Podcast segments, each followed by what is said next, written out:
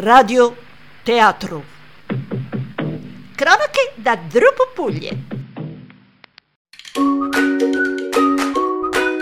Bonjour madame et messieurs, con i vostri chef preferiti Jean-Philippe e Marie-Michel. Diamo inizio a uno dei vostri appuntamenti preferiti. Padelle Rovanti, edizione speciale Vigilia di Pasqua. Con Padelle Rovanti, cronache di Dropopoglie vi porta alla scoperta delle fragranze e dei sapori della cucina dropopogliese. Una cucina che, ah, dobbiamo ricordarlo Jean-Philippe, usa soltanto prodotti tipici di Dropopoglie. Quello che si trova qui, Marie-Michel, praticamente nulla.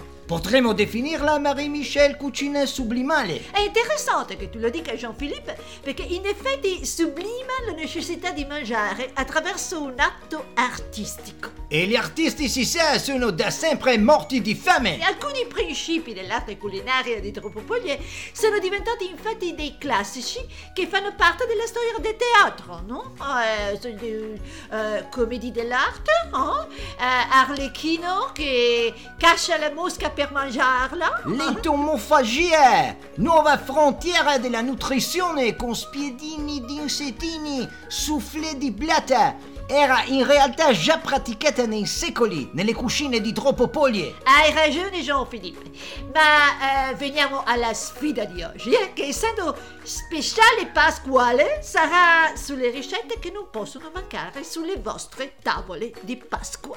No, no, possono benissimo mancare sulle vostre tavole di Pasqua, ma non possono mancare sulle nostre per fatti, diciamo, contingenti. Ma giudicherete voi. È il bello della diretta. Che inizi la sfida! A te Marie-Michel per il padellone rosso. Ah, euh, Jean, Jean-Philippe, il padellone rosso sono io, c'est moi, le rouge. Non, potrei essere quello azzurro, ah, poi quello rosa. Ah, mi piacciono tanto i colori pallidi. Marie-Michel inizio le tiro una padella. Rouge o blu non avrà più importanza per lei. Come non detto Jean-Philippe, vada per il padellone rosso Valentino. Il piatto della tradizione che ho scelto per voi è la torta pasqualiusca, una torta salata e saporita. Gli ingredienti? Allora, per l'impasto, eh, 500 grammi di segatura. La, la nostra ricetta vegetariana, quindi la segatura che deriva dal legno di un albero, oh, va benissimo. Dunque, acqua di palude che io sempre consiglio non filtrata perché è più saporita. Ottimo consiglio, Marie-Michel. Grazie, Jean-Philippe. Poi uh, un misto di erbe che trovate sul scio del marciapiede, o ancora più semplice, senza uscire di casa, nelle crepe dei muri oppure grondaie del terrazzo. E di solito la parietaria va molto bene, oppure anche la miseria. Oh, quella ci sta sempre bene! Sì, poi erbacce matte, so quello che volete, quello che trovate. Poi caglio vegetale, ecco, lì preferibilmente non di cicuta perché la cicuta dà qualche effetto secondario che non... Ecco, e poi unto quanto basta. Unto di che tipo? Qualsiasi, quello che avete a disposizione, io ecco, non entro nei particolari. Ungete con questo unto eh, la teglia in modo che sia unto il più possibile. Poi mischiate la segatura e acqua fino a che non otterrete una poltiglia non troppo liquido, la solita poltiglia. Ecco, se dovesse rimanere liquida, cosa molto probabile, potete usare la colla. Di pesce? No, di falegname. Usatene quanto basta.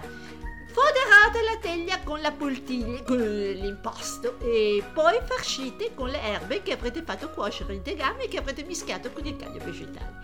Notate come il piatto sia adatto, come tutti i nostri piatti, sia ai vegetariani che ai nostri amici vegani. Cuocete in forno per 20 minuti.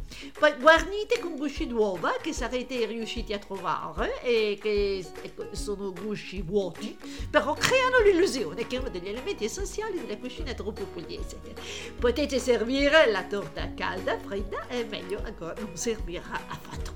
A te Jean-Philippe per il padellone verde? Verde, Marie-Michel, il mio colore preferito perché è quello dei campi che qui a Tropopoglie non abbiamo. Dunque, vi presento due ricette della tradizione, l'incassatello e la ciambella incacchiata, leggermente rivisitate da me e che ho ribattezzato incassatiello con l'impeto indenizo miseria e povertà troppo poglie e ciambella incacchiata sempre con limpido. Molto interessante questa tua attualizzazione. In che cosa consiste? È semplice ma efficace, Marie-Michel. Si tratta di cambiare le finalità del piatto che non essendo ovviamente commestibile, come tutte le nostre ricette, può servire per scaricare le nostre frustrazioni. Capisco, capisco Jean-Philippe, interessante, eh? molto attuale, visto la sorpresa pasquale che l'Int ha fatto ai suoi iscritti.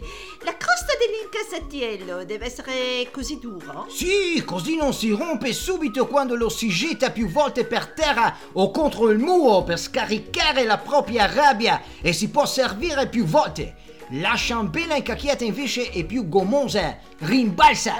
Eh, e per l'impiattamento? Non è necessario. Ah certo, e si scagliano. Bene, noi abbiamo concluso. Chi vincerà la sfida? Padellone verde o padellone rosso? Votate, votate, votate, votate scrivendo a tropopoglie.gmail.com Buona vigilia e non mancate l'appuntamento di domani con i contributi degli ascoltatori. Grandi sorprese domani! Davvero? Ancora? Sempre limpide? No, no, domani sono chiusi. Sigla!